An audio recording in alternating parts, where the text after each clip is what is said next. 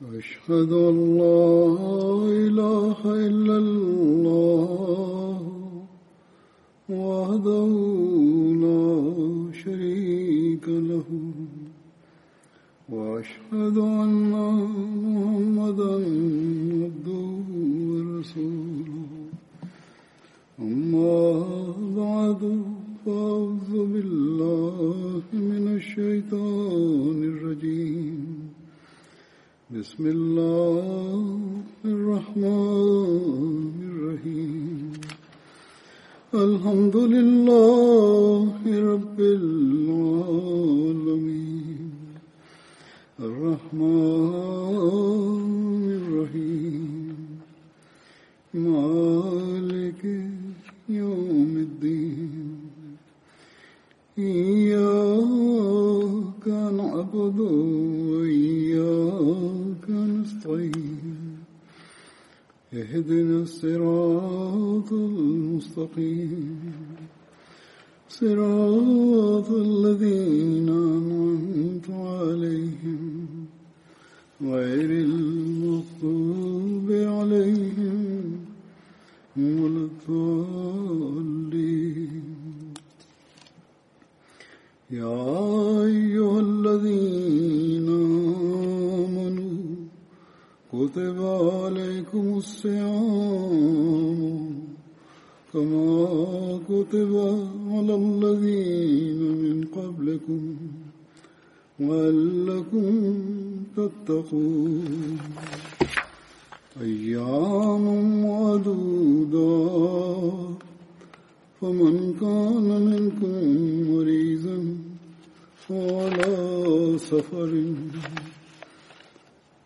فمن كان منكم مريضا وعلى سفر فعدة من أيام أخر وعلى الذين يطيقونه فدية طعام مسكين فمن تطوع خيرا فهو خيرا له وأن تصوموا خيرا لكم إن كنتم تعلمون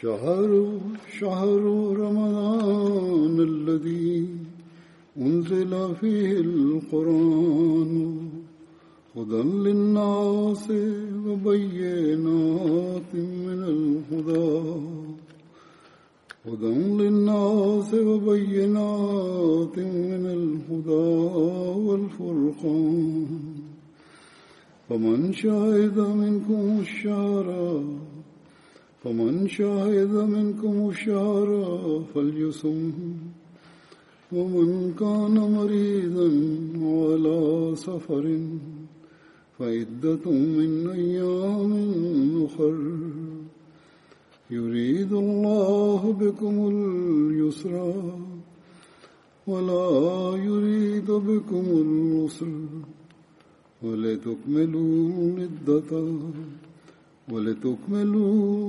ولتكملوا العدة ولتكبروا الله على ما هداكم ولعلكم تشكرون. நம்பிக்கை கொண்டவர்களே, உங்கள் முன்னோருக்கு நோன்பு கடமையாக்கப்பட்டதை போன்று உங்களுக்கும் அது கடமையாக்கப்பட்டுள்ளது. இதனால் நீங்கள் ஆன்மீக மற்றும் ஒழுக்க ரீதியிலான பலவீனங்களிலிருந்து தப்பித்துக் கொள்ள முடியும். அடுத்த வசனத்தின் பொருள், எனவே கணிக்கப்பட்ட நாட்களில் நோன்பு நோற்றுக் கொள்க. உங்களில் நோயாளியாகவோ பயணியாகவோ இருப்பவர் விடுபட்ட நோன்பை மற்ற நாள்களில் நோற்க வேண்டும். இதற்குரிய ஆற்றலை பெறாதவர்கள் பரிகாரமாக ஓர் ஏழைக்கு உணவளிப்பது கடமையாகும். ஒருவர் முழுமையாக கட்டுப்பட்டு ஒரு நற்செயல் செய்வார் எனில் அது அவருக்கு நன்றே. நீங்கள் அறிவுடையவர் என்றால் நோன்பு நோற்பது உங்களுக்கு சிறந்தது. ரமலான் மாதம் திருக்குரான் அருளப்பட்ட மாதமாகும். திருக்குரான் எல்லா மக்களுக்கும் நேர்வழி காட்டக்கூடியதும் நேர்வழியை தெளிவாக்கக்கூடியதும் நன்மை தீமையை பிரித்தறியக்கூடியதும் ஆகும். எனவே உங்களுள் அம்மாதத்தை காண்பவர் அதில் நோன்பு நோற்க வேண்டும். ஆனால் நோயாளியாகவோ பயணியாகவோ இருப்பவர் விட்டுப்போன நோன்பை மற்ற நாட்களில் கணக்கிட்டு நோற்கவும். அல்லாஹ் உங்களுக்கு எளிதை விரும்புகின்றான், உங்களுக்கு கடினத்தை விரும்பவில்லை. நீங்கள் எண்ணிக்கையை பூர்த்தி செய்வதற்காகவும் அல்லாஹ் உங்களுக்கு நேர்வழி காட்டியதற்காக நீங்கள் அவனை பெருமைப்படுத்துவதற்காகவும் நீங்கள் அவனுக்கு நன்றி செலுத்துவதற்காகவுமே இந்த கட்டளையை அவன் பிறப்பித்துள்ளான். அல்லாஹ்வின் அருளால் நாளையிலிருந்து இங்கு ரமலான் ஆரம்பமாகின்றது. நமது ஆன்மீக முன்னேற்றத்திற்காக அல்லாஹ் ரமலானின் நோன்புகளை வைத்துள்ளான். நான் ஓதிய திருக்குரானின் முதல் வசனத்திலும் கூட அல்லாஹ் இதனையே குறிப்பிட்டுள்ளான். நீங்கள் இறையச்சமுடையவர்களாக ஆக வேண்டும் என்பதற்காகவே உங்கள் மீது நோன்பு கடமையாக்கப்பட்டுள்ளது என்று அல்லாஹ் கூறியிருக்கின்றான். தக்வா என்றால் என்ன? இதற்கு விளக்கமளித்தவாறு ஹசரத் வாக்களிக்கப்பட்ட மசீல் இஸ்லாம் அவர்கள் ஒரு இடத்தில் கூறுகின்றார்கள், தக்வா என்பது என்னவென்றால் மனிதன் இறைவனுடைய அனைத்து அமானிதங்களையும் ஈமானிய உடன்படிக்கைகளையும் அதே போன்று படைப்பினங்களின் அனைத்து அமானிதங்களையும் உடன்படிக்கைகளையும் இயன்றவரை பேணி நடக்க வேண்டும். அதாவது அதிலுள்ள நுட்பத்திலும் நுட்பமான அம்சங்களின் மீது வலிமைக்கேற்ப பேணி நடக்க வேண்டும். அதாவது அமானிதங்கள் மற்றும் உடன்படிக்கைகளின் நுட்பத்திலும் நுட்பமான அம்சங்களை கருத்தில் கொண்டு நடக்க வேண்டும். பின்னர் அதை செயல்படுத்தக்கூடியவராகவும் அதை பேணுவராகவும் இருக்க வேண்டும். ஆக இது ஒன்றும் எளிதான பணி அல்ல. அல்லாஹிற்குரிய உரிமைகள் என்ன, அடியார்களுக்குரிய உரிமைகள் என்ன என்பதை பட்டியலாக உருவாக்க தொடங்கினால் மனிதன் சங்கடத்திற்கு ஆளாகி விடுவான். அல்லாஹிற்குரிய இறைவணக்கத்தின் உரிமையை நம்மால் வழங்க முடியாது. அல்லாஹ் நம்மீது செய்துள்ள அனைத்து கரண்களுக்கும் உரிய உரிமை என்னவென்றால் நாம் அவனுக்கு நன்றி செலுத்த வேண்டும். இந்த நன்றி செலுத்துதலுக்குரிய உரிமைகளை நாம் செலுத்தவும் இல்லை, செலுத்தவும் முடியாது. அவ்வாறு நன்றி செலுத்தாமலேயே அல்லாஹ்வின் அருட்கொடைகளிலிருந்து பயன்பெற்றுக் கொண்டே பலர் செல்கின்றனர். மேலும் அந்த அருட்கொடைகளை தனக்கான உரிமையாகவும் பெரும்பாலானோர் கருதுகின்றனர். ஆனால் உண்மை என்னவென்றால் நமது இந்த நிலை மற்றும் நாம் நன்றிகேடு காட்டுகின்ற போதிலும் அல்லாஹ் இந்த கருணைகளை நம்மீது செய்து கொண்டே செல்கின்றான். அல்லாஹ்வுடன் நாம் செய்த உடன்படிக்கைகளை நாம் முழுமை செய்வது கிடையாது. படைப்பினங்களுக்குரிய உரிமைகள் இருக்கின்றன, பெற்றோர்களுக்குரிய உரிமைகள் இருக்கின்றன, அண்டை அயலாருக்குரிய உரிமைகள் இருக்கின்றன, பயணிகளுக்கான உரிமைகள் இருக்கின்றன, சமூகத்தின் பொதுவான உரிமைகள் உள்ளன. அதனையெல்லாம் வழங்குவதற்கு நமக்கு கட்டளையும் தரப்பட்டுள்ளது. ஆனால் நாம் அந்த உரிமைகளை வழங்குவதில்லை. எனவே நாம் அல்லாஹிற்குரிய உரிமைகளையும் வழங்குவதில்லை. நாம் நுட்பமான முறையில் ஆய்வு செய்தால் அடியார்களுக்குரிய உரிமைகளையும் வழங்குவதில்லை. நான் பொதுவாக சிறிய சிறிய உரிமைகளை உள்ளடக்கிய பட்டியல் ஒன்றை தயாரித்தேன். அதில் அல்லாஹிற்குரிய உரிமைகளும் உள்ளன மற்றும் அல்லாஹ்வின் படைப்பினங்களுக்குரிய உரிமைகளும் உள்ளன. அந்த பட்டியல் கூட இருபத்தி எட்டு இருபத்தி ஒன்பது உரிமைகளை உள்ளடக்கியதாக உள்ளது. எவ்வாறு இருப்பினும் ஹசரத் வாக்களிக்கப்பட்ட மஸீஹ் அலைஹிஸ்ஸலாம் அவர்கள் கூறுகின்றார்கள், அசல் ஈமான் என்பதும் தக்வாவின் தேட்டம் என்பதும் என்னவென்றால் நீங்கள் அல்லாஹ்விடம் செய்துள்ள உடன்படிக்கைகளை முழுமை செய்ய வேண்டும். மேலும் ஆழமாக சென்று அதன்படி செயலாற்ற வேண்டும். இதேபோன்று அவனது அமானிதத்திற்குரிய உரிமைகளை வழங்க வேண்டும். மேலும் ஆழமாக சென்று அதனை செயல்படுத்தவும் வேண்டும். அதேபோன்று படைப்பினங்களுடனான உடன்படிக்கைகளையும் நுட்பமான முறையில் நிறைவேற்ற வேண்டும். மேலும் அதன் அமானிதங்களையும் ஒரு அச்சத்துடன் செயல்படுத்த வேண்டும். அவ்வாறு செய்தால்தான் இறை அச்சம் உள்ளது என்று பொருளாகும். அல்லாஹ் கூறுகின்றான், இந்த ரமலான் மாதம் ஏன் வந்துள்ளது, மேலும் நோன்பு நோற்பதன் பக்கம் சிறப்பாக ஏன் கவனமூட்டப்பட்டுள்ளது என்றால், வருடத்தின் பதினோரு மாதங்களில் இந்த உரிமைகளை வழங்குவதில் ஏற்பட்ட கவனக்குறைவுகளையும் குறைகளையும் இந்த மாதத்தில் களைய வேண்டும் என்பதாகும். அல்லாஹ்வின் பக்கம் முழுமையான கவனத்தை செலுத்தியவாறு, அல்லாஹ்விற்காக ஆகுமானவற்றை விலக்கி கொண்டவாறும், அல்லாஹ்விற்காக பசியையும் தாகத்தையும் சகித்து கொண்டும், அல்லாஹ்வை வணங்குகின்ற விவகாரத்தில் முன்பை விட அதிகமாக கவனம் செலுத்தியவாறும், அடியார்களுக்குரிய உரிமைகளை வழங்குவதில் சிறப்பான கவனத்தை செலுத்தியவாறும் முந்தைய குறைகளை அகற்றுவதற்கு நாம் முயற்சி செய்ய வேண்டும். இதை நீங்கள் செய்யும் போதுதான் அதன் பெயர் தக்வாவாகும். மேலும் இதுவே ரமலான் மற்றும் நோன்பின் நோக்கங்களும் ஆகும். மனிதன் இந்த நீயத்துடனும் இந்த நோக்கத்தை அடைவதற்காகவும் நோன்பு நோற்றால், மேலும் ரமலானை நல்ல எண்ணத்துடன் கடந்தால், அந்நிலையில் அந்த மாற்றம் தற்காலிக மாற்றமாக இருக்காது, மாறாக ஒரு நிரந்தர மாற்றமாக இருக்கும். பின்னர் அல்லாஹினுடைய உரிமைகளை செலுத்துவதன் பக்கம் நிரந்தரமான கவனமும் இருக்கும். இறை வணக்கத்தின் உரிமைகளை வழங்குவதன் பக்கம் நிரந்தரமான கவனமும் இருந்து வரும். உலகின் மும்முரமான பணிகளும் வீணான காரியங்களும் அந்நிலையில் மனிதனிடம் மேலோங்க முடியாது. மனிதர்களுக்குரிய உரிமைகளை வழங்குவதன் பக்கமும் பொதுவாக அந்த நிலையில் கவனம் நிலை பெற்றிருக்கும். தனது சுயநலனுக்காக மக்களின் உரிமைகளை பறிப்பவர்களாக நாம் இருக்க மாட்டோம். நாம் இந்த நீயத்துடனும் இந்த எண்ணத்துடனும் நோன்பின் மாதத்தில் நுழையவில்லை என்றால் பின்னர் நோன்பின் மாதத்தில் நாம் நுழைவது பயனற்றதாகும். ஹசரத் நபியல் நாயகம் ஸல்லல்லாஹு அலைஹி வஸல்லம் அவர்கள் கூறினார்கள், எந்த நபர் அல்லாஹ்வின் வழியில் அவனது அருளை வேண்டியவாறு நோன்பு நோற்கின்றாரோ அல்லாஹ் அவரது முகத்திற்கும் நெருப்பிற்கும் இடையில் எழுபது ஆண்டுகளுக்கான தூரத்தை ஏற்படுத்தி விடுகின்றான். ஆக இதுதான் நோன்பின் பரக்கத்துகளாகும். அதாவது நோன்பு ஏற்படுகின்ற இரையச்சம் இதுவே ஆகும். நோன்பு என்பது வெறும் முப்பது நாட்களுக்கு தக்வாவை ஏற்படுத்துவதில்லை, மாறாக உண்மையான நோன்பு எழுபது ஆண்டுகள் வரை தனது தாக்கத்தை ஏற்படுத்துகின்றது. இந்த கணக்கின் அடிப்படையில் நாம் பார்த்தால் நோன்பு கடமையாகிவிட்ட பிறகு, அதாவது பருவமடைந்த ஒரு முஸ்லிமின் மீது நோன்பு கடமையாகி விடுகின்றது. அதன் பிறகு எந்த நபர் உண்மையான பயை பெறுவாரோ, மேலும் நோன்பின் ஆன்மாவை புரிந்தவாறு நோன்பை நோற்பவராக இருப்பாரோ, அவர் முழு ஆயுள் காலத்திற்கும் இதன் பரக்கத்திலிருந்து பயன்பெறக்கூடியவராக இருப்பார். அல்லாஹ் நோன்பில் வைத்த நன்மைகளிலிருந்து அவர் பயன்பெற்றுக் கொண்டே செல்வார்.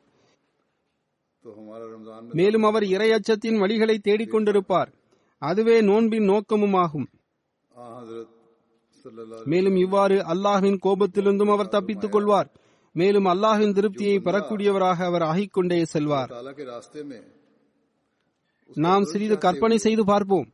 நமது சமூகத்தில் இதுபோன்ற நோயாளிகள் தோன்றிவிட்டால் பின்னர் அது எவ்வளவு அழகி சமூகமாக இருக்கும்.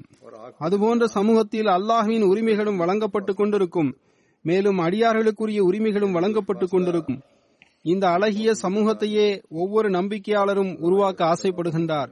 இன்னும் சொல்வதென்றால் ஒவ்வொரு மனிதனும் அதற்காக ஆசைப்படுகின்றார். நான் ஏற்கனவே கூறியது போன்று உரிமைகளை பற்றிய கேள்வி எழுகின்றது.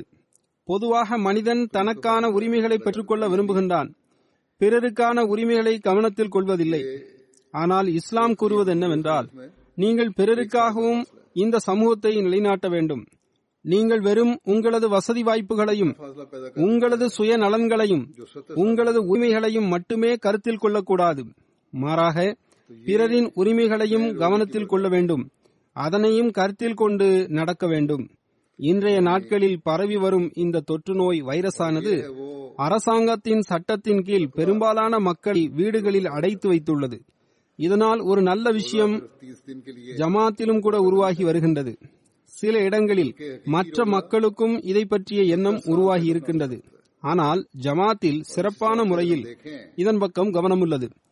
உலகத்தின் ஒவ்வொரு நாட்டிலும் ஹுதாமல் அஹ்மதியாவின் கீழ் தன்னார்வ தொண்டர்களின் மூலம் எங்கெல்லாம் உதவிக்கான அவசியம் உள்ளதோ, மேலும் மக்களுக்கு அத்தியாவசிய பொருட்கள் எங்கெல்லாம் தேவையுள்ளதோ அதை சென்றடைய செய்வதற்காகவும், ஏனைய வசதி வாய்ப்புகளை ஏற்படுத்தி கொடுப்பதற்காகவும், மருந்துகள் கிடைப்பதற்காகவும் அவர்கள் முயற்சி செய்கின்றனர். இவ்வாறு நாம் வழங்கி வருகின்ற இந்த உரிமையானது ஒரு முன்னுதாரணத்தை வெளிப்படுத்தி வருகின்றது. மேலும் இதிலிருந்து நம்மவர்களும் பயன்பெற்று வருகின்றனர், அந்நியர்களும் பயனடைந்து வருகின்றனர். எனவே மனித இனத்திற்கு தொண்டாற்றுவதற்கு இன்று உருவாகியுள்ள இந்த எண்ணம் எப்பொழுதும் நம்முள் இருந்து கொண்டிருக்க வேண்டும். இது சாதாரண சூழலில் மட்டுமே உருவாகக்கூடியதாக இருக்கக்கூடாது. எவ்வாறு இருப்பினும் இதனால் ஏற்பட்ட ஆன்மீக நன்மைகள் என்ன என்ற கேள்வியும் எழுகிறது.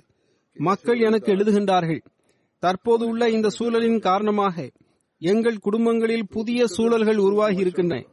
நாங்கள் வீடுகளிலேயே அமர்ந்திருக்கின்றோம். தொழுகைகளை ஜமாத்தாக நிறைவேற்றி வருகின்றோம். மேலும் தொழுகைகளுக்கு பிறகு சுருக்கமான தர்சும் நடைபெறுகின்றது. நாங்கள் ஒன்றாக அமர்ந்து குத்பாவை கேட்கின்றோம். மேலும் எம்டிஏவில் வேறு சில நிகழ்ச்சிகளையும் நாங்கள் பார்த்து வருகின்றோம் என்று மக்கள் கூறுகின்றனர்.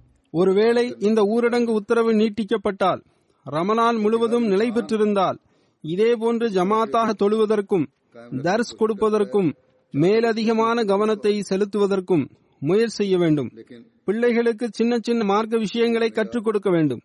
நான் இதற்கு முன்பு ஒரு குத்பாவில் கூறியது போன்று, இந்த சூழலின் மூலம் நீங்கள் உங்களது அறிவை வளர்த்துக் கொள்ள வேண்டும். மேலும் பிள்ளைகளின் அறிவையும் வளர்க்க முயற்சி செய்ய வேண்டும். மேலும் துவாவின் பக்கம் கவனம் செலுத்தியவாறு குறிப்பாக அல்லாஹ்விடத்தில் கருணையை வேண்ட வேண்டும். உங்களுக்காகவும் கருணையை வேண்டுங்கள், உலகத்திற்காகவும் கருணையை வேண்டுங்கள்.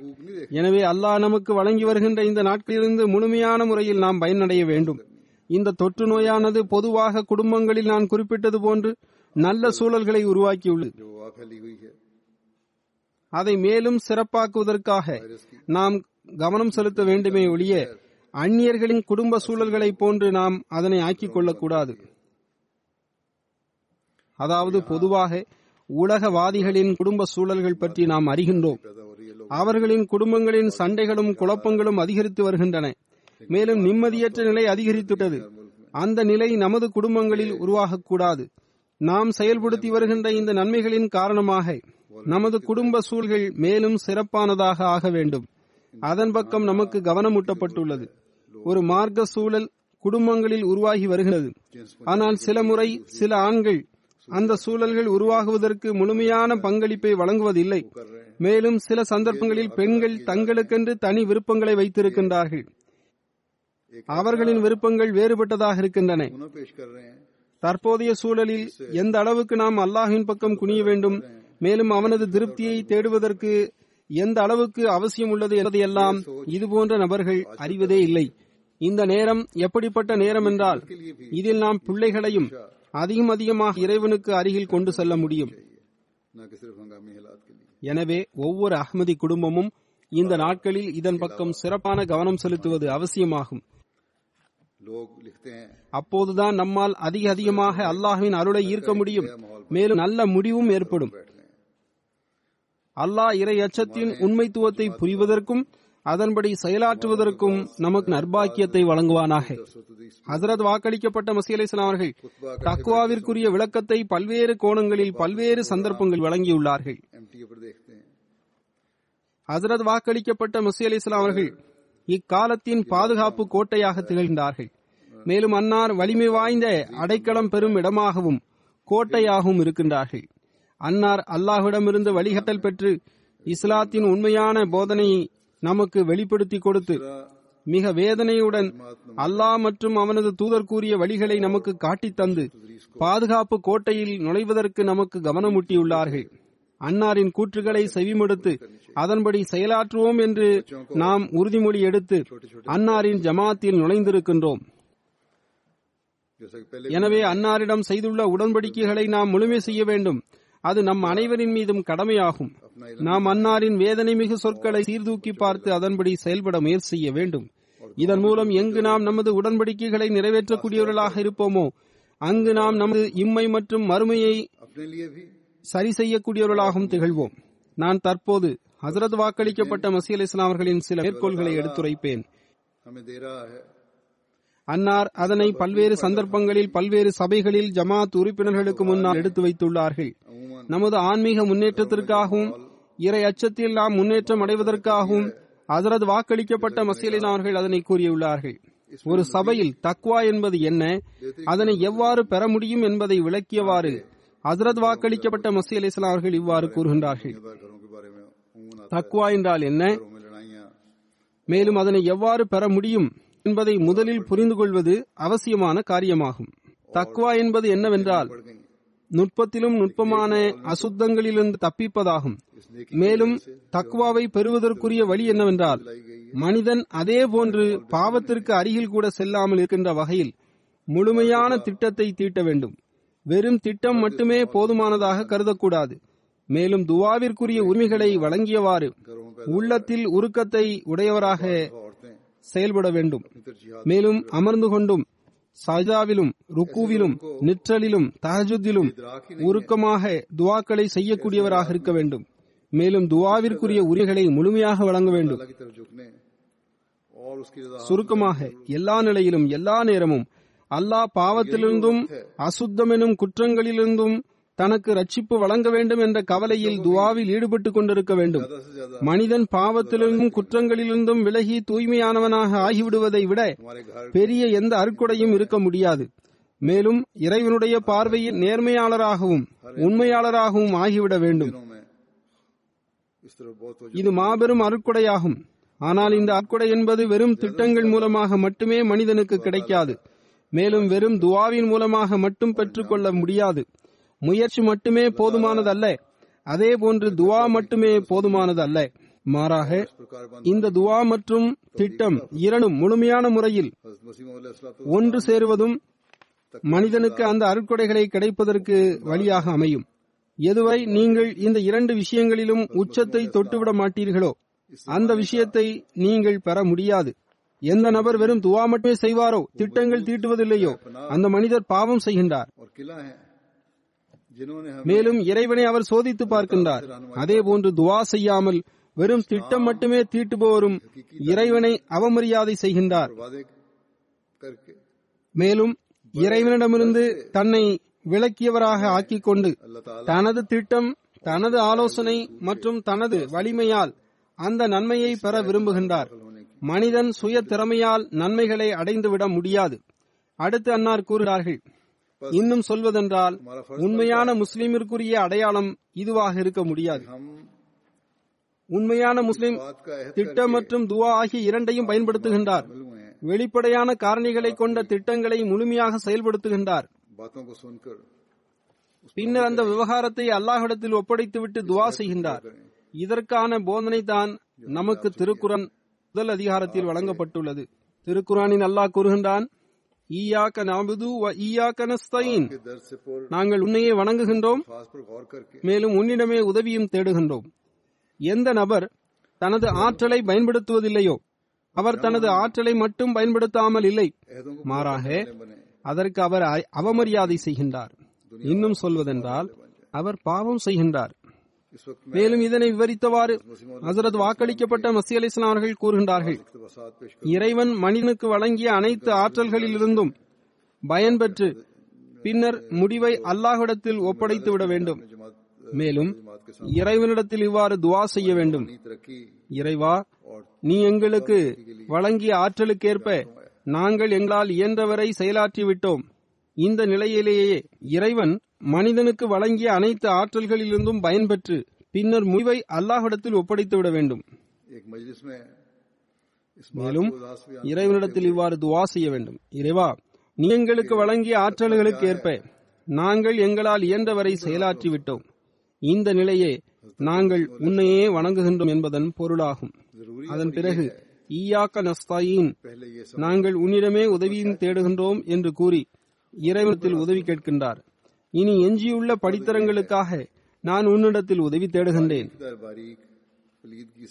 ஆனால் நாம் எப்போதும் இதனை நினைவிற்கொள்ள வேண்டும், இறைவன் நமது உள்ளங்களின் நிலைமைகளையும் நமது ஒவ்வொரு செயலையும் நன்கு அறிந்தவனாக இருக்கின்றான். எனவே நமது முயற்சிகளை அதன் உச்சம் வரை சென்றடைய செய்து எந்த அளவுக்கு முடியுமோ அந்த அளவுக்கு முயற்சி செய்து பின்னர் அவனிடத்தில் உதவி தேடக்கூடியவராக நாம் இருக்க வேண்டும். எனவே இந்த விவகாரத்திலும் தனது உள்ளத்தை நல்ல முறையில் ஆய்வு செய்வது ஒவ்வொருவருக்கும் அவசியமாகும். தக்வாவின்படி நாம் செயல்படுகின்றோமா இல்லையா என்பதையும் நாம் பார்ப்பது அவசியமாகும். அடுத்த அன்னார் கூறுகின்றார்கள், மனிதன் சில முறை திட்டங்களிலிருந்து பயன்பெறுகின்றான் என்பதில் எந்த சந்தேகமும் இல்லை. ஆனால் திட்டங்களை மட்டுமே முழுமையாக நம்புவது கடுமையான அறிவீனமாகும். எதுவரை திட்டங்களுடன் துவா இடம்பெறாதோ அதனால் எந்த பயனும் இல்லை. அதே போன்று துவாவுடன் திட்டம் இல்லை என்றாலும் எந்த பயனும் கிடைக்காது. எந்த ஜன்னல்களின் வழியாக பாவம் நுழைகின்றதோ அதனை நாம் முதலில் அடைக்க வேண்டும். எந்த ஓட்டையிலிருந்து அல்லது எந்த இடத்திலிருந்து பாவம் நுழைகின்றதோ அல்லது மார்க்கத்திலிருந்து விலகுவதற்கு எந்த விஷயம் காரணமாக இருக்கின்றதோ அதிலிருந்து விலகுவது அவசியமாகும்.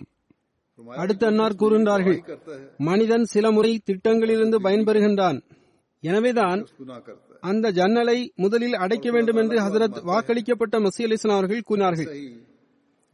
பின்னர் மனதின் பரந்துபட்ட தன்மைக்காக துவா செய்ய வேண்டும். எனவேதான் இதை பற்றி அல்லாஹ் திருக்குர்ஆனில் வல்லதீன ஜாஹது என்று கூறியுள்ளான். திட்டங்களை செயல்படுத்துவதற்கு இதில் பெருமளவு வழிகாட்டல் வழங்கப்பட்டுள்ளது. திட்டங்களிலும் இறைவனை விட்டுவிடக் கூடாது. மற்றொரு பக்கம் அல்லாஹ் கூறுகின்றான், அஸ்தஜிப் லக்கும். எனவே மனிதன் முழுமையான இறையச்சத்தை தேடக்கூடியவனாக இருந்தால் முதலில் திட்டம் தீட்ட வேண்டும், அத்துடன் துவாவும் செய்ய வேண்டும். இரண்டையும் செயல்படுத்துவதற்குரிய உரிமைகளையும் வழங்க வேண்டும். அவ்வாறு செய்தால் அதன் காரணமாக அல்லாஹ் அவர் மீது கருணை செய்வான். ஆனால் ஒன்றை செய்துவிட்டு மற்றொன்றை புறக்கணித்து விட்டால் அதன் அருட்களிலிருந்து நாம் இழப்பிற்குரியவராக இருப்போம். இரண்டையும் செயலாற்ற வேண்டிய உரிமைகளையும் வழங்கியவாறு நாம் செயலாற்ற வேண்டும்.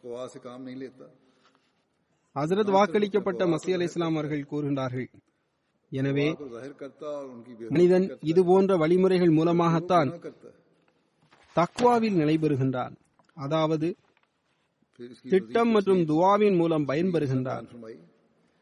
அல்லாஹ்வின் மீது அச்சம் கொள்வது என்பது எல்லா செயல்களின் வேறாகும்.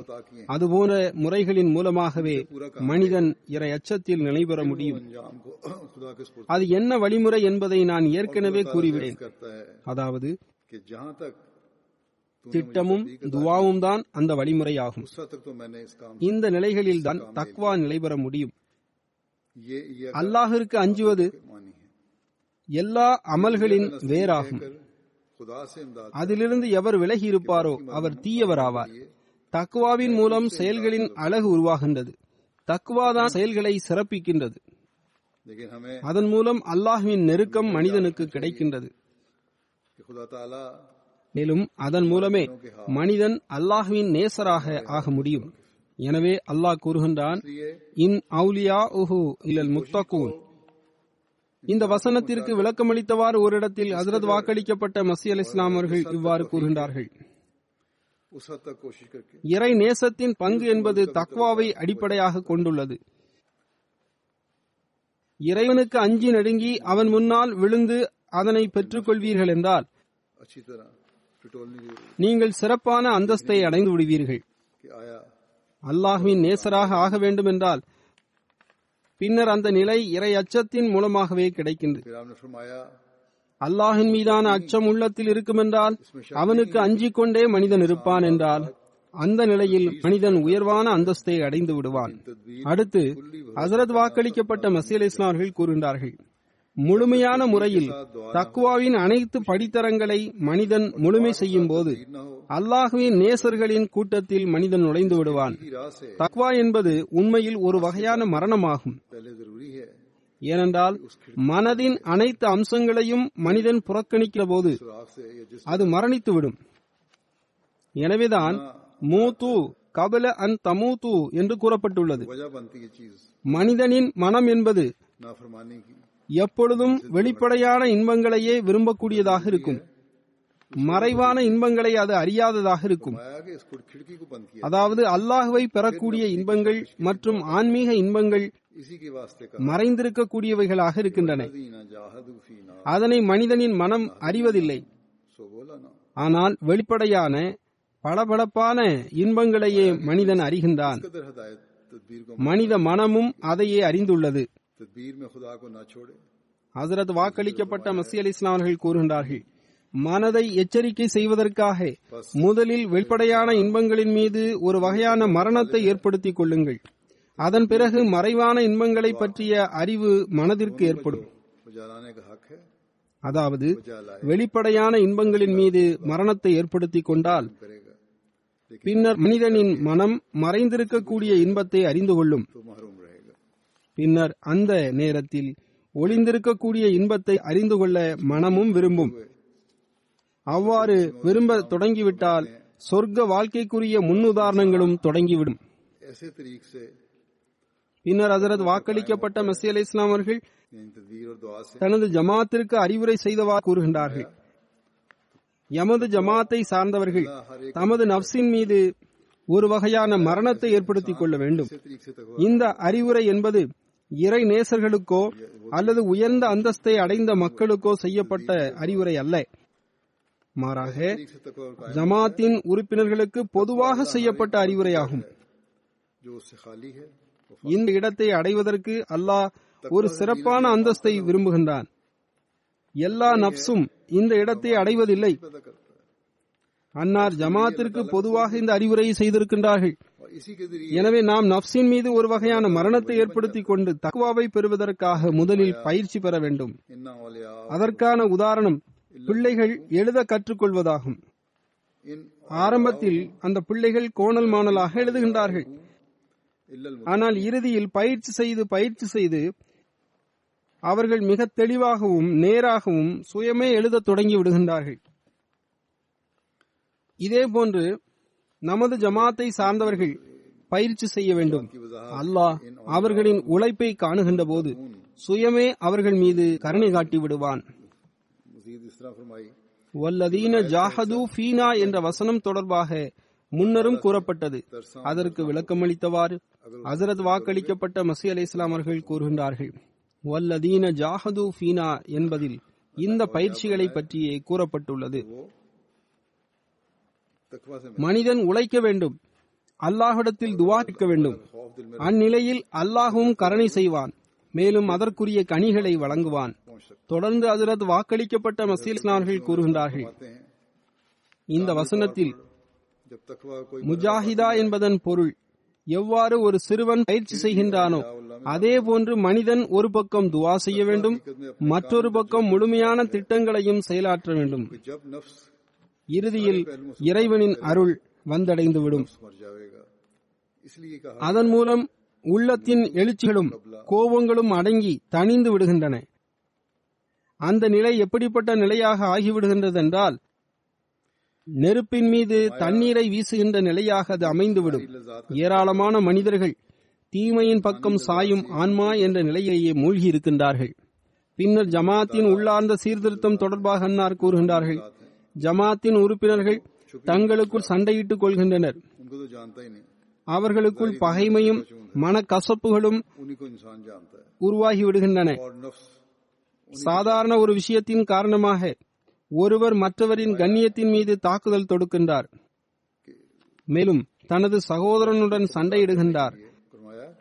இது மிகவும் விரும்பத்தகாத செயலாகும். இது இருக்கக்கூடாது. மாறாக ஒருவர் தவறை ஒப்புக்கொள்வதால் என்னவாகிவிடப் போகிறது? அன்னார் கூறுகின்றார்கள், சில நபர்கள் சின்னஞ்சிறு விஷயத்தில் மற்றவரை இழிவுபடுத்தாமல் பின்வாங்குவதில்லை. இதுபோன்ற விஷயங்களிலிருந்து விலகி இருப்பது கட்டாயமாகும். இறைவனின் ஒரு பெயர் சத்தாராகும். அவ்வாறிருக்க இவர்கள் ஏன் தனது சகோதரர்கள் மீது கருணை காட்டுவதில்லை? மேலும் மன்னித்தலையும் குறைகளை திரையிடுதல் போன்ற பணிகளையும் மேற்கொள்வதில்லை. தனது சகோதரனின் குறைகளை திரையிட வேண்டும். அவனது கண்ணியம் மற்றும் மரியாதையின் மீது தாக்குதல் தொடுக்க கூடாது. இன்றும் கூட ஜமாத்தில் ஏராளமான நபர்கள் இருக்கின்றார்கள். எப்படிப்பட்டவர்கள் என்றால், சின்னஞ்சிறு விஷயங்களில் தனக்கு எதிராக ஒன்றை கேட்டுவிட்டால் அவர்கள் கொதித்து விடுகின்றனர். ஆனால் அதுபோன்ற அனைத்து மன எழுச்சிகளை அடக்குவது மிக அவசியமாகும். அதனை முடிவுக்கு கொண்டு வருவது மிக அவசியமாகும். மென்மையும் இயல்பில் சகிப்புத்தன்மையும் உருவாக வேண்டும். பொதுவாக பார்ப்பது என்னவென்றால், ஒரு சாதாரண விஷயத்தில் தர்க்கம் தொடங்கிவிடுகின்றது. பின்னர் ஒருவர் மற்றவரை வீழ்த்துகின்ற கவலையில் இருக்கின்றனர். எவ்வாறு நாம் பிறரை இழிவுபடுத்தலாம் என்று கவலை கொள்கின்றனர். நாம் எப்படியாவது வெற்றி பெற வேண்டும் என்று விரும்புகின்றனர். அதுபோன்ற சந்தர்ப்பங்களிலிருந்து, மனதின் எழுச்சிகளிலிருந்து நாம் தப்பித்துக் கொள்ள வேண்டும். மேலும் குழப்பத்தை முடிவு கட்டுவதற்காக சின்னஞ்சிறு விஷயங்களிலும் வேண்டுமென்றே இழிவையும் சகித்துக் கொள்ள வேண்டும். மேலும் எதிரிலுள்ள தனது சகோதரனை இழிவுபடுத்த வேண்டும் என்ற முயற்சியில் ஒருபோதும் இறங்கக்கூடாது. ஹஜ்ரத் வாக்களிக்கப்பட்ட மசீஹ் அலைஹிஸ்ஸலாம் அவர்கள் கூறினார்கள், பிறரது குறைகளை பிடித்துக் கொண்டு பரப்புவது என்பது தற்பெருமையின் வேர் மற்றும் நோயாகும். தனது சகோதரன் மீது வெற்றி பெற வேண்டும் என்ற சிந்தனை என்பது தற்பெருமையின் வேறாகும் என்று ஏற்கனவே கூறப்பட்டுள்ளது. பிறருடைய குற்றங்களை பரப்புவதும் தற்பெருமையின் அடையாளமாகும். இதை பற்றி மேலும் விவரித்தவாறு ஹஜ்ரத் வாக்களிக்கப்பட்ட மஸீஹ் அலைஹிஸ்ஸலாம் அவர்கள் கூறுகின்றார்கள், தனது சகோதரனை வெற்றி கொள்ள வேண்டும் என்ற எண்ணமும் கூட தற்பெருமையின் ஒரு வேறாகும். தனது ஒரு சகோதரனின் குறையை பரப்புவதற்கு தூண்டுகின்ற ஒரு நோயாகும். இதுபோன்ற காரணங்களால் நப்ஸ் அசுத்தமாகி விடுகின்றது. இதிலிருந்து விலகிக் கொள்ள வேண்டும். சுருக்கமாக, இந்த அனைத்து விவகாரங்களும் தக்வாவில் அடங்கும். உள்ளார்ந்த மற்றும் வெளிப்படையான காரியங்களில் இறை அச்சத்தை மேற்கொள்ளக்கூடிய மனிதர் வானவர்களின் கூட்டங்களில் சேர்க்கப்படுகின்றார். இறை அச்சமுடையவர் உலகத்தின் ஆபத்துகளிலிருந்து பாதுகாக்கப்படுகின்றார். இறைவன் அவரது குறைகளை திரையிடுகின்றான். இந்த வழிமுறைகளை மேற்கொள்ளாதவரை எந்த பயனும் இல்லை.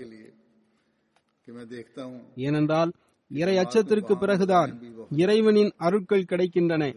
அதுபோன்ற மக்கள் எனது பையத்திலிருந்து எந்த நன்மையையும் பெற முடியாது.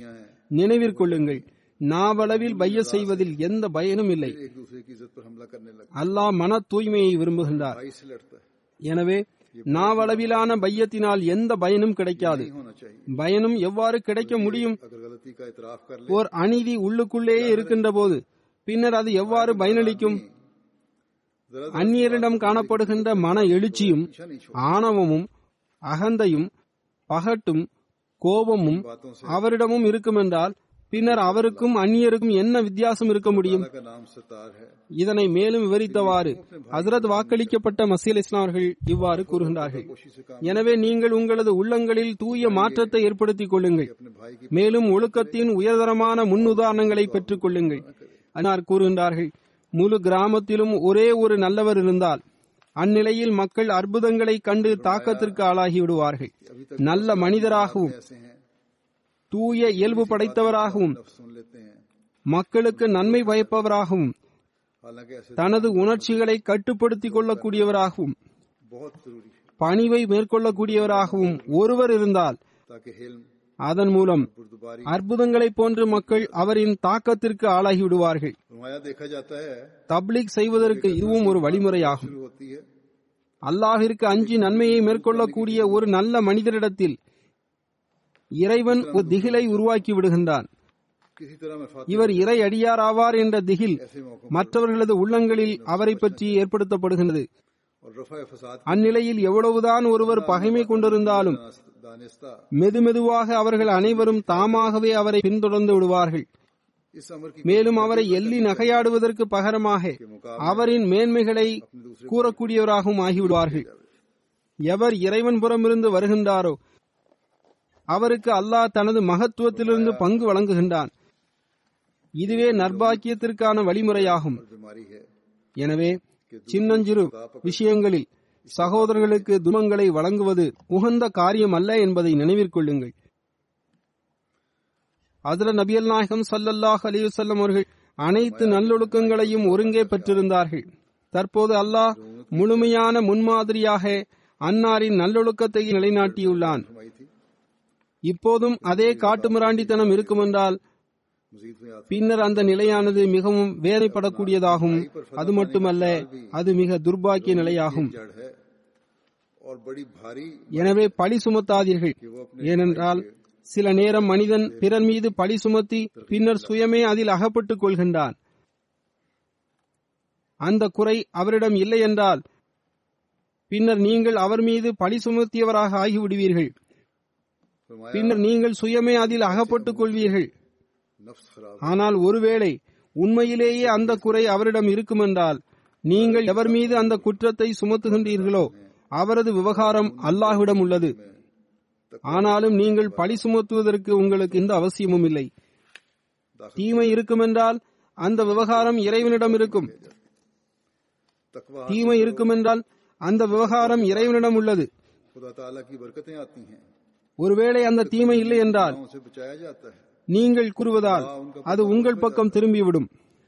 பின்னர் ஹஜ்ரத் வாக்களிக்கப்பட்ட மஸீஹ் அலைஹிஸ்ஸலாம் அவர்கள் கூறினார்கள், ஏராளமான மக்களிடம் உள்ள பழக்கம் என்னவென்றால் அவர்கள் தனது சகோதரர்கள் மீது விரைவாக அசுத்தமான பழியை சுமத்தி விடுகின்றார்கள். இந்த காரியங்களிலிருந்து விலகிக் கொள்ளுங்கள். மனித இனத்திற்கு நன்மை செய்யுங்கள். உங்கள் சகோதரர்கள் மீது அனுதாபம் காட்டுங்கள். அண்டை அயலாருடன் நல்ல முறையில் நடந்து கொள்ளுங்கள். உங்கள் மனைவி மக்களுடன் நல்ல முறையில் குடும்பம் நடத்துங்கள். எல்லாவற்றையும் விட ஷிர்க்கிலிருந்து தப்பித்துக் கொள்ளுங்கள். ஏனெனில் அதுவே இறை அச்சத்தின் முதல் படியாகும். பின்னர் அன்னார் கூறுகின்றார்கள், இறை அச்சம் என்பதன் பொருள் என்னவென்றால் தீமையின் நுட்பமான வழிகளிலிருந்தும் விலகிக் கொள்வதாகும்.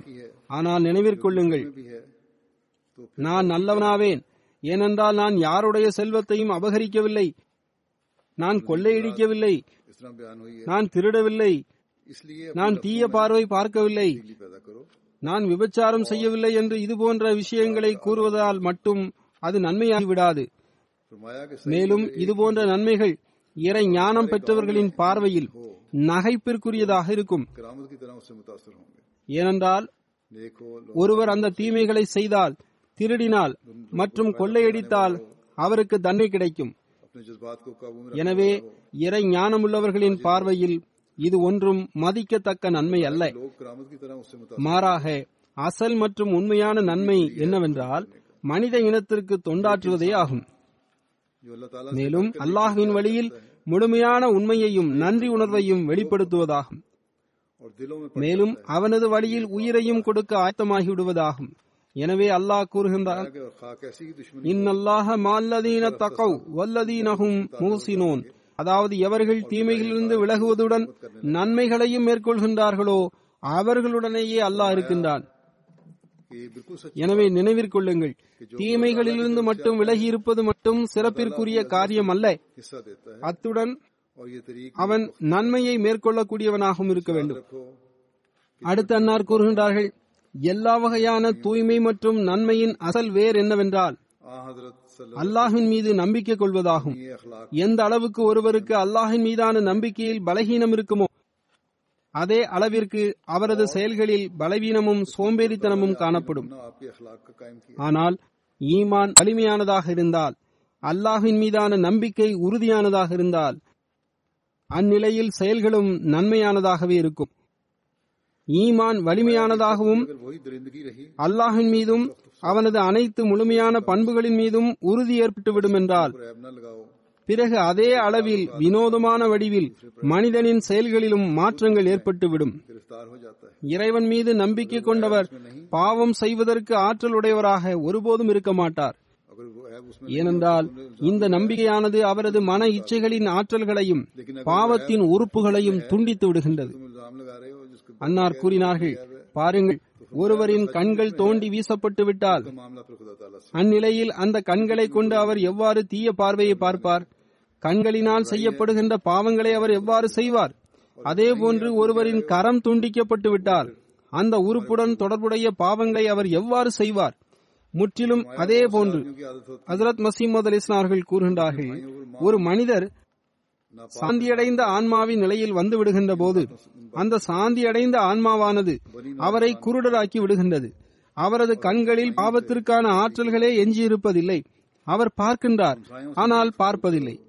கண்களின் பாவம் அவரிடமிருந்து வெளிப்படுவதில்லை. அவர் பார்ப்பார், ஆனால் தீய பார்வையுடன் எதனையும் பார்க்க மாட்டார். பாவத்தின் கண்கொண்டு எதனையும் பார்க்க மாட்டார். ஏனெனில் கண்களின் பாவ பார்வை அவரிடமிருந்து முற்றிலும் அகன்றுவிடும். அவர் செவியுடையவராக இருப்பார், ஆனால் அவர் செவிடராக இருப்பார். அவர் கேட்பார், ஆனால் தீய விஷயங்களை கேட்க மாட்டார். அதாவது பாவத்திற்குரிய காரியங்களை அவர் கேட்க மாட்டார். இதேபோன்று அவரது அனைத்து மன இச்சைகளும், ஆபாச சிந்தனைகளும், உள்ளார்ந்த உறுப்புகளும் பாவத்திற்குரிய உள்ளார்ந்த உறுப்புகளும் துண்டிக்கப்பட்டு விடுகின்றன. பாவம் செய்யக்கூடிய அனைத்து ஆற்றல்களின் மீதும் ஒரு வகையான மரணம் வழங்கப்படுகின்றது. அவர் முற்றிலும் ஒரு மரணித்தவரை போன்று இருப்பார். அவர் இறைவனின் விருப்பத்திற்கு ஏற்புடையவராகவே இருப்பார். அவர் அதுவன்றி ஓர் அடி கூட எடுத்து வைக்க மாட்டார். இறைவன் மீது உண்மையான நம்பிக்கை ஒரு மனிதனுக்கு இருக்கும்போது மனிதனிடம் இந்த நிலை உருவாகிவிடும். அதன் விளைவாக முழுமையான மன அமைதி அவருக்கு வழங்கப்படும். ஹஜ்ரத் வாக்களிக்கப்பட்ட மசீஹ் அலைஹிஸ்ஸலாம் அவர்கள் கூறுகின்றார்கள், இந்த அந்தஸ்தை அடைவதையே மனிதன் தனது வாழ்க்கையின் அசல் நோக்கமாக கொள்ள வேண்டும். ஹஜ்ரத் வாக்களிக்கப்பட்ட மசீஹ் அலைஹிஸ்ஸலாம் அவர்கள் கூறுகின்றார்கள், இந்த அந்தஸ்தை அடைவதையே மனிதன் தனது வாழ்க்கையின் அசல் நோக்கமாக கொண்டிருக்க வேண்டும். இதுவே மனிதனின் அசல் நோக்கமாக இருக்க வேண்டும் என்று கூறியவாறு ஹஜ்ரத் வாக்களிக்கப்பட்ட மசீஹ் அலைஹிஸ்ஸலாம் அவர்கள் ஜமாத்திற்கு இவ்வாறு அறிவுரை கூறினார்கள். முழுமையான மன அமைதியை பெறுவதற்காக முழுமையான ஈமான் அவசியமாகும். எனவே அல்லாஹின் மீது உண்மையான நம்பிக்கையை பெற்றுக் கொள்வது எனது ஜமாத்தின் இது முதல் கடமையாகும். முழுமையான மன அமைதியை பெறுவதற்காக முழுமையான ஈமான் அவசியமாகும். எனவே அல்லாஹின் மீது உண்மையான நம்பிக்கையை பெற்றுக் கொள்வது எனது ஜமாத்தின் மீதான முதல் கடமையாகும். அன்னார் கூறுகின்றார்கள், இறைவன் ஒருவரை தூயவராக ஆக்காதவரை எவரும் தூயவராக ஆகிவிட முடியாது. இறைவனின் சன்னிதானத்தில் உருக்கத்துடனும் பணிவுடனும் மனிதனின் ஆன்மா சிரம் பணியும் என்றால் இறைவன் அத்தகையவரின் துவாவை ஒப்புக்கொள்வான். பின்னர் அவர் இறையச்சமுடையவராக ஆகிவிடுவார். அந்நிலையில் ஹசரத் நபியல் நாயகம் ஸல்லல்லாஹு அலைஹி வஸல்லம் அவர்களின் மார்க்கத்தை புரிவதற்கு அவர் தகுதியுடையவராகவும் ஆகிவிடுவார். அதுவன்றி அவர் எதனை மார்க்கம் மார்க்கம் என்று கூறிக்கொண்டிருந்தாலும் அல்லது இறைவணக்கம் எல்லாம் அவர் செய்து கொண்டிருந்தாலும் சரியே, அவை வெறும் சடங்கு சம்பிரதாயமாகவே அமையும். மேலும் தனது முன்னோர்களை பின்பற்றி அல்லது செவியுற்ற விஷயங்களை மேலோட்டமாக செயல்படுத்தக்கூடியவராகவே அந்நிலையில் இருப்பார். எனது மூதாதையர்கள் செய்து வந்தனர், எனவே நானும் செய்கின்றேன் என்ற எண்ணம் கொண்டவராகவே அவர் இருப்பார். எந்த உண்மைத்துவமும் ஆன்மீகமும் அந்நிலையில் அத்தகைய நபரிடம் இருக்காது. எனவே இறை அச்சத்தின் தரத்தை நாம் புரிந்து கொள்ள வேண்டும். ஹஜ்ரத் மஸீஹ் மவ்ஊத் அலைஹிஸ்ஸலாம் அவர்கள் கூறிய அந்த இறை அச்சத்தின் தரம் இதுவே ஆகும். மேலும் மார்க்கத்தை அறிவதற்கும் புரிவதற்கும் அமல் செய்வதற்கும் உரிய அளவுகளும் இதுவே ஆகும். இந்த தரத்தை நாம் பெறுவதன் பக்கம்தான் ஹஜ்ரத் வாக்களிக்கப்பட்ட மஸீஹ் அலைஹிஸ்ஸலாம் அவர்கள் நமக்கு கவனமூட்டியுள்ளார்கள். அதனை பெறுவதற்கு நாம் முயற்சி செய்ய வேண்டும். நாம் நமது செயல்களுடன் அல்லாஹ்வின் சன்னிதானத்தில் பணிவுடன் குனிந்து உதவி தேட வேண்டும். இந்த தரங்களை நாம் அடைவதற்கு அல்லாஹ் அருள் செய்ய வேண்டும். ஹஜ்ரத் வாக்களிக்கப்பட்ட மஸீஹ் அலைஹிஸ்ஸலாம் அவர்களின் எதிர்பார்ப்புகளை முழுமை செய்யவும் நமக்கு நற்பாக்கியம் கிடைக்க இறைவனிடத்தில் நாம் உதவி தேட வேண்டும். அடுத்த வசனத்தில் கூறப்பட்டுள்ள நோன்பின் விளக்கங்களும் இறை அச்சத்தை அடிப்படையாக கொண்டதாகும். அதனை சரியான முறையில் பயன்படுத்தும் பாக்கியத்தை அல்லாஹ் வழங்குவானாக. அதனை அல்லாஹ் ஒவ்வொரு மனிதனையும் அவனது நிலையிலேயே விட்டுவிட்டுள்ளான். நிபந்தனை என்னவென்றால் இறை அச்சத்தை மேற்கொள்ள வேண்டும். நோயின் நிலையில் நோன்பு வைப்பதற்கு அவருக்கு ஆற்றல் இல்லை என்றால், அதாவது நோன்பை சகிக்க முடியாத அளவுக்கு அவருக்கு நோய் இருக்கும் என்றால், மேலும் நோயின் நிலையில் அவர் நோன்பு நோக்க வேண்டாம் என்று அல்லாஹ் மனிதனுக்கு வழிகாட்டியுள்ளான். எனவே நோயாளியாக இருக்கின்ற நிலையில் அவன் ஃபிதியா வழங்க வேண்டும். ஆனால் போலியான காரணங்களை தேடி ஃபிதியா கொடுப்பதை ஒரு கேடயமாக ஆக்கிக் கொள்ளக்கூடாது. நல்ல பணிகளை செய்து கட்டுப்படுவது அவசியமாகும். அல்லாஹ் எவ்வாறு இந்த பணியை கட்டளையிட்டுள்ளான் என்று பார்க்க வேண்டும்.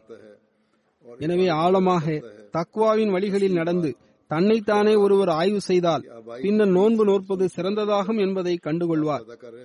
நோன்பு நோற்பது சிறந்ததா அல்லது தற்காலிகமாக ஃபிதியா கொடுப்பது சிறந்ததா என்பதை அவர் அறிந்து கொள்வார். மேலும் விளக்கியவாறு அல்லாஹ் கூறுகின்றான், நோயாளியாகவோ பயணியாகவோ நீங்கள் இருந்தால் நோன்பு நோக்க வேண்டாம். ஏனென்றால் அல்லாஹ் உங்களுக்கு கடினத்தை விரும்பவில்லை. மேலும் நோய் அகன்று விடும் போது பின்னர் விடுபட்ட நோன்புகளை முழுமை செய்ய வேண்டும். பயணத்தின் போது விடுபட்ட நோன்புகளை முழுமை செய்ய வேண்டும். ஃபிதியாவையும் வழங்கிவிட வேண்டும். எனவே சுற்றி வளைத்து விஷயம் எங்கு வந்து நிற்கின்றதென்றால், மனிதன் தக்வாவின்படி நடந்து அல்லாஹ்வின் அச்சத்தை உள்ளத்தில் சுமந்து இறைவன் நமது நிலைகளை நன்கு அறிகின்றான் என்பதை எல்லாம் கருத்தில் கொண்டுதான் முடிவெடுக்க வேண்டும். அல்லாஹ் உங்களுக்கான சிறந்த சூழலையும் விளைவையும் அந்நிலையில் உருவாக்குவான். ஹஜ்ரத் வாக்களிக்கப்பட்ட மஸீஹ் அலைஹிஸ்ஸலாம் அவர்கள் கூறினார்கள், எவரது உள்ளம் இதனால் மகிழ்ச்சி அடைந்து விடுமோ, அதாவது ரமலான் வர வேண்டும், ரமலான் வந்தால் நான் நோன்பு நோற்பேன் என்று காத்திருந்து ரமலான் வந்த பிறகு அவர் நோய்வாய்ப்பட்டதன் காரணமாக நோன்பு நோற்கவில்லை என்றால் விண்ணில் அவர் நோன்பிலிருந்து இழப்பிற்குரியவராக இருக்க மாட்டார். அன்னார் கூறியுள்ளார்கள், இந்த உலகில் ஏராளமான மக்கள் போலியான காரணங்களை உருவாக்கிக் கொள்கின்றார்கள். மேலும் நாம் எவ்வாறு உலகவாதிகளை ஏமாற்றி விடுகின்றோமோ அதுபோன்று இறைவனையும் ஏமாற்றி விடலாம் என்று எண்ணுகின்றார்கள். நாம் உலகவாதிகளை ஏமாற்றிவிட்டோம், எனவே அல்லாஹ்வையும் ஏமாற்றிவிடலாம் என்று கருதுகின்றார்கள். போலியான காரணங்களை தேடுபவர்கள் தாங்கள் காரண காரியங்களை உருவாக்கி கொண்டு அவர்கள் இறை கட்டளையிலிருந்து தங்களை விலக்கிக் கொள்ள முயற்சி செய்கின்றார்கள். ஆனால் இறைவனின் பார்வையில் அது சரியல்ல. ஹஜ்ரத் வாக்களிக்கப்பட்ட மசீல் இஸ்லாமர்கள் கூறுகின்றார்கள், மனிதன் இதுபோன்ற போலியான காரணங்களை உருவாக்கி கொண்டு இருக்க விரும்பினால் வாழ்நாள் முழுவதும் அமர்ந்து கொண்டே தொழுது கொண்டிருப்பான். மேலும் ரமலானின் நோன்புகளிலிருந்து முற்றிலும் விலகியும் இருக்க முடியும். ஆனால் இறைவன் அவரது நீயத்தையும் எண்ணத்தையும் நன்கு அறிந்தவனாக இருக்கின்றான். அல்லாஹ் மறைவானவற்றை நன்கு அறிந்தவனாக இருக்கின்றான். பாதாளம் வரை அவனது பார்வை சென்றடைகின்றது. அவன் நமது எண்ணங்களையும் நன்கு அறிகின்றான், நமது நீயத்துகளையும் நன்கு அறிகின்றான். எவர் உண்மையையும் களப்பற்ற தன்மையும் கொண்டவராக இருக்கிறாரோ அவருடன் இறைவன் நல்ல முறையில் நடந்து கொள்கின்றான்.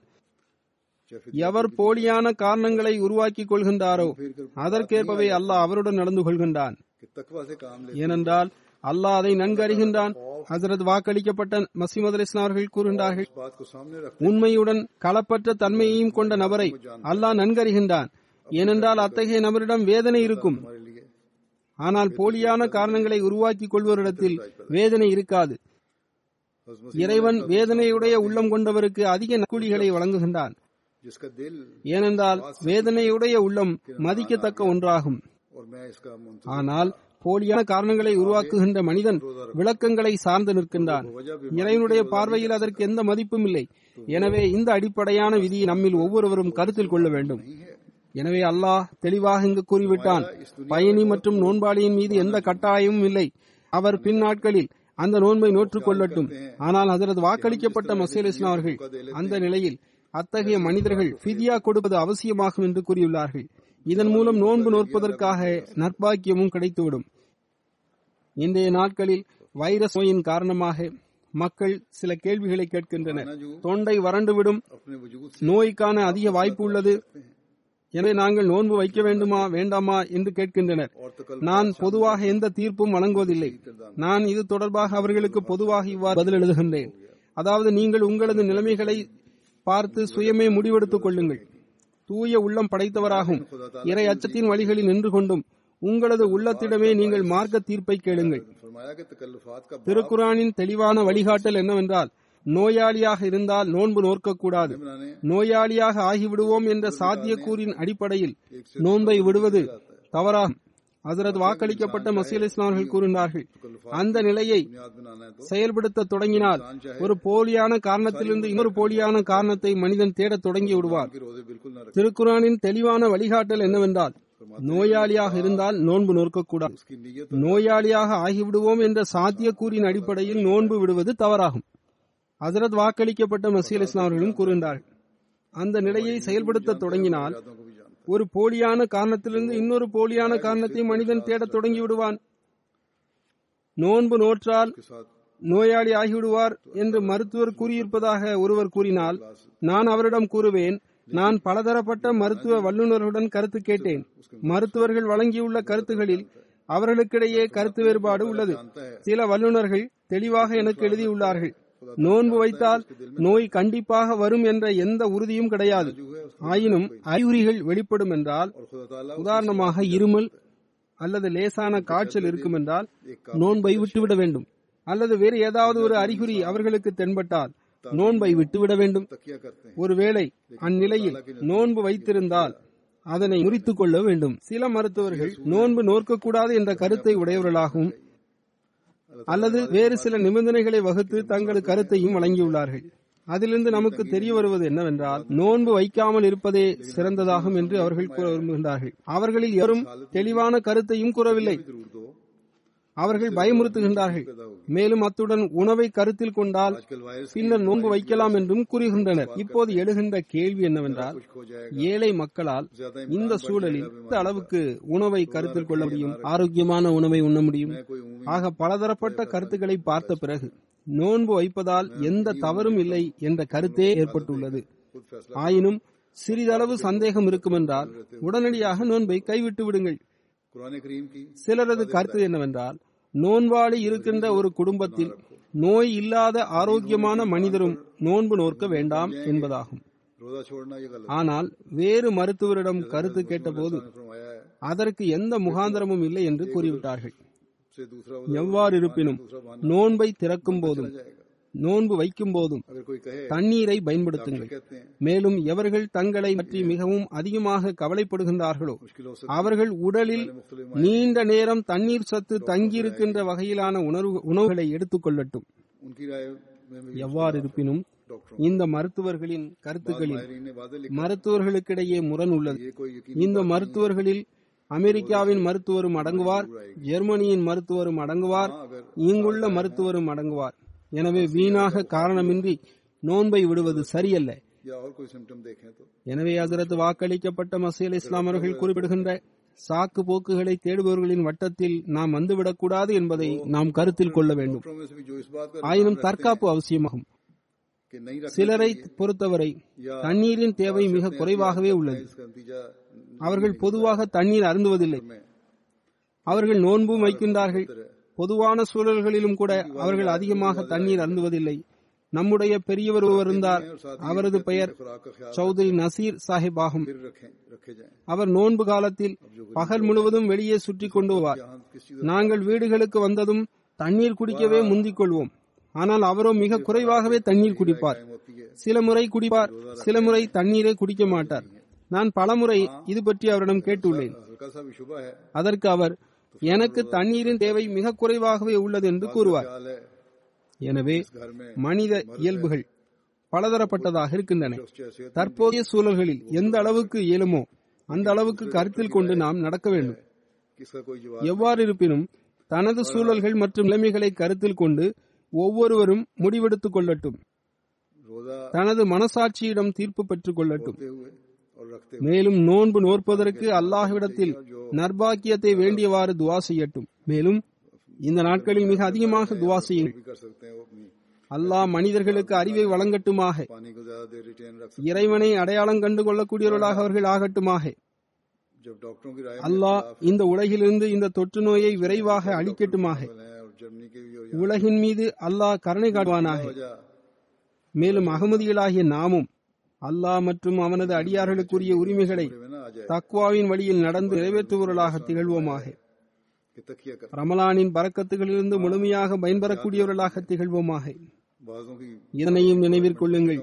அதாவது இன்றைய நாட்களில் உலகின் சூழல்கள் மாறி வருகின்றன. இந்த தொற்று நோயின் காரணமாக உலகின் பொருளாதார நிலைமைகள் மிகவும் சீர்கெட்டு விட்டன. இன்றைய நாட்களில் இருப்பதை போன்ற பொருளாதார சூழல்கள் வருகின்ற போது பிறகு போருக்கான வாய்ப்புகளும் அதிகரித்து விடுவதுண்டு. ஏராளமான ஆய்வாளர்கள் இதுபோன்ற விஷயங்களையும் கூறி வருகின்றனர். மேலும் உலகவாதிகளின் அரசாங்கங்கள் தங்களின் சுய நலன்களை சரி செய்து கொள்வதற்காக தவறான திட்டங்களை வகுத்து உலகியல் காரணிகளை தங்களுக்கு சாதகமாக ஆக்கிக் கொள்கின்றனர். மேலும் உலகவாதிகளின் அரசாங்கங்கள் தங்களின் நலன்களை சரி செய்து கொள்வதற்கு தீர்வாக உலகியல் திட்டங்களை காரணிகளாக ஆக்கிக் கொள்கின்றனர். தனது நாட்டு மக்களின் கவனத்தை அகற்றுவதற்காக மேலும் கஷ்டங்களில் ஆழ்த்துவதற்குரிய விஷயங்களை பேசுகின்றனர். அதன் காரணமாக இந்த மக்கள் மேலும் நாசத்திற்குள்ளாகி விடுகின்றார்கள். நான் கூறியது போன்று பல வல்லுநர்களும் இதுபோன்ற கருத்துக்களை கூறியுள்ளனர். எனவே அல்லாஹ் வல்லரசுகளுக்கு அறிவை வழங்குவானாக. அவர்கள் அறிவை கொண்டு செயல்படுத்துமாக. மேலும் உலகில் குழப்பமும் அழிவும் வந்துவிடும் வகையில் எந்த ஒரு நடவடிக்கையிலும் அவர்கள் ஈடுபடாமல் இருக்கட்டுமாக. உலகில் மேலும் குழப்பமும் அழிவும் வந்துவிடும் வகையில் எந்த ஒரு நடவடிக்கையிலும் அவர்கள் ஈடுபடாமல் இருக்கட்டுமாக. உலகில் இப்பொழுது மிக வெளிப்படையாக பத்திரிகைகளிலும் கூட செய்திகள் வந்துவிட்டன. வல்லுநர்களும் கருத்துக்களை கூறியிருக்கின்றனர். அமெரிக்கா ஈரானிற்கு மிரட்டல் விடுத்துள்ளது. சீனாவின் மீது குற்றம் சுமத்திக் கொண்டே செல்கின்றனர். அதாவது சீனா சரியான தகவல் தரவில்லை, எனவே சீனாவிற்கு எதிராக வழக்கு தொடர விரும்புகின்றனர். மேலும் சீனா இவ்வாறு நடந்து கொள்ள வேண்டும், அவ்வாறு நடந்து கொள்ள வேண்டும் என்று கூறுகின்றனர். மேலும் ஈரானுடன் நாங்கள் இவ்வாறு நடந்து கொள்வோம், அவ்வாறு நடந்து கொள்வோம் என்றும் கூறுகின்றனர். எவ்வாறு இருப்பினும் அமெரிக்க அரசாங்கம் அறிவுடன் நடக்க வேண்டும். ஏனைய அரசாங்கங்களும் அறிவுடன் செயல்பட வேண்டும். தற்போதைய சூழல்களில் தவறான எந்த ஒரு நடவடிக்கையும் எடுத்து உலகை மேலும் அழிவின் பக்கம் கொண்டு செல்வதற்கு பகரமாக சரியான சிந்தனையுடன் சரியான திட்டம் வகுத்து செயல்பட வேண்டும். மேலும் அல்லாஹுவின் பக்கம் திரும்பியவாறு, அல்லாஹ்விடத்தில் குனிந்தவாறு, மேலும் அல்லாஹ்விடத்தில் உதவி தேடியவாறு இந்த தொற்று நோயிலிருந்து தப்பிப்பதற்கு துவா செய்ய வேண்டும், மேலும் முயற்சி செய்ய வேண்டும். மேலும் இந்த நோயின் சிகிச்சைக்காக விஞ்ஞானிகள் முயற்சிகள் செய்து வருகின்றனர், அவர்களுக்கு உதவி செய்ய வேண்டும். அல்லாஹ் நமக்கு துவாக்கள் செய்வதற்கான நற்பாக்கியத்தை வழங்குவானாக. மேலும் நமது நிலைமைகளை சிறந்ததாக்கிக் கொள்வதற்கான நற்பாக்கியத்தையும் வழங்குவானாக. மேலும் உலகிற்கும் உலக வல்லரசு அரசாங்கங்களுக்கும் அறிவுடன் தனது பாலிசிகளை வகுக்கவும் எதிர்கால செயல் திட்டங்களை உருவாக்கவும் அல்லாஹ் நற்பாக்கியத்தை வழங்குவானாக.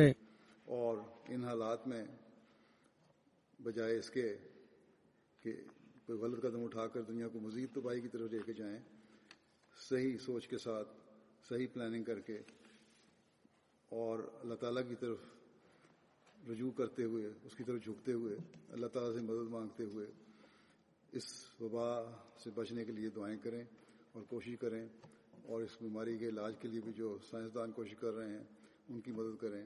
اللہ تعالیٰ ہمیں دعاؤں کی توفیق دے, اپنی حالتوں کو بہتر کرنے کی توفیق دے, اور دنیا کو اور دنیاوی بڑی حکومتوں کو عقل سے اپنی پالیسیاں بنانے اور آئندہ کے لائحہ عمل بنانے کی توفیق عطا فرمائے.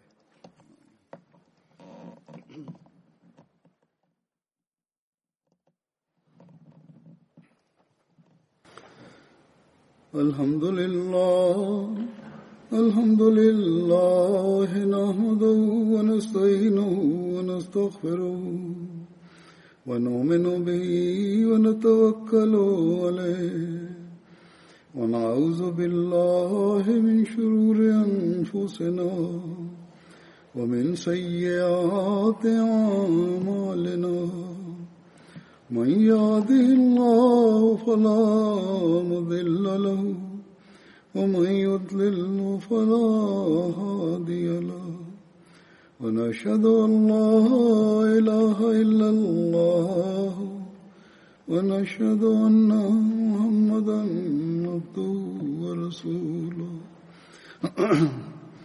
عباد الله رحمكم الله إن الله يأمر بالعدل والإحسان وإيتاء ذي القربى وينهى عن الفحشاء والمنكر والبغي يعظكم لعلكم تذكرون.